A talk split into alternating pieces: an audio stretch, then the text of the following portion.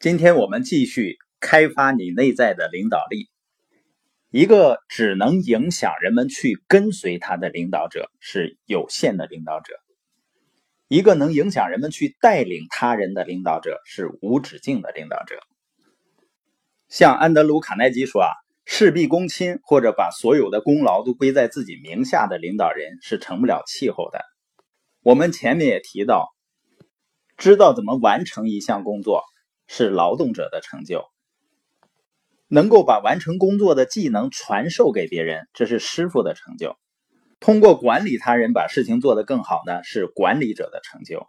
而一个人呢，不仅知道怎么去完成一项工作，还会把完成工作的技能传授给别人，并且呢，能够激励别人自动自发的把事情做好，这就是真正的领导者的成就。所以呢，今天播音的重点是挖掘你最宝贵的财富——人，因为你培养的人越多，达成的梦想才会越大。有的团队领导人呢，也曾经跟我聊起啊，他说我也知道要激励人们，但是呢，总是表达的时候有些言不由衷，因为他并不是从内心里真正的相信人们的潜力，所以呢，有的时候他的激励甚至起到相反的效果。会训斥或者贬低人们，那这是什么原因呢？我们说了，带领人们是需要你的心，它跟你对人们的预想或者预判有关系，因为你对人们的预想很大程度决定了你对他们的态度，因为预想决定了你寻找的方向嘛，这个方向就决定了你的发现，而发现的结果呢，就直接影响到了你的反应。所以呢，当一个人对别人负面的预想和评判呢，就会导致采用消极的领导方式。比如你根本不信任人们，那你会发现什么呢？你总会发现人们的缺点和不足。也就是说，要成为一个真正能够积极和鼓励人们的人呢，我们要对人们有积极的预想。这个预想呢，就是每个人都希望自己有价值。这一点应该都清楚吧？每个人活着是不是都拼命想获得什么呢？认同、理解或者关爱。有一样东西，我发现是所有人都渴望拥有的，就是我们渴望自己能有价值。人人都希望觉得自己是重要的。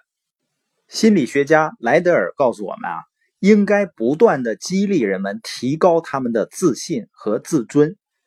你要多培养在这方面的能力，没有什么比帮助一个人发现自己的价值和意义更让你有成就感的了。那第二个预想呢，就是人人都需要鼓励，而且呢，每个人都会对鼓励呢积极的回应。大家想想看，你周围的人在得到表扬的时候，比受到批评的时候表现更差的有没有呢？人们说鼓励呢是心灵的氧气。维克多说呀。如果你对人着眼长远，如果你给他们打高分，会让他们发挥出潜能来。如果我们以人们目前的水准来要求他们，他们只会更糟。如果我们按照他们应该成为的样子，也就是他的潜力来看待他们，他们一定会表现出最佳的状态。那有的人说你这叫理想主义，实际上呢，理想主义是一种真正的现实主义。因为你能帮助别人实现了他们自己的成长，那领导力的定义是影响力，领导者的责任呢是培养人。那我们看到人们的优点，然后去鼓励、去挖掘，这是不是一种影响和培养呢？亨利·福特就说过：“我最好的朋友就是让我见识了自己闪光点的人。”但我会发现呢，有的人在生活中最好的朋友。往往是打击他最狠的那个人，最不相信他有什么优点的人，更不相信他有什么潜力。那这样的朋友呢，就算不上一个好的领导者了。第三个预想呢，就是人们必须先相信领导者，然后呢才相信他的领导力。人们首先在乎的是你关心人们的程度，然后才是你拥有的能力。而在实际的生活和工作中呢？人们也都是被实实在在的人所感召，而不是被一个企业的组织架构所感召的。那第四个预想呢，就是大多数人不知道怎么成功，因为多数人啊，他认为成功是靠运气，所以呢，他们以赢彩票的心态来对待生活。那实际上呢，成功是可以计划的，它是精心准备和良好的机遇相结合的产物。而且人们以为成功呢是某时某地的瞬间事件，所以有的人说郭德纲一夜成名嘛。郭德纲就问他：“你告诉我是哪一夜？”成功呢，它是一个过程。